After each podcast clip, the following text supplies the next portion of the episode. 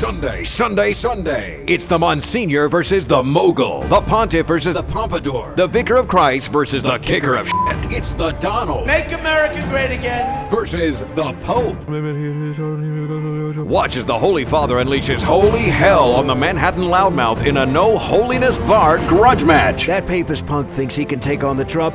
I've crapped out lunches at Morton's that were tougher than that Linton loser. Wait till I unleash my 2 Corinthians on his Vatican keister. But is the Holy Father afraid? With the Lord's help, I will smite the accursed Philistine and bring glory to...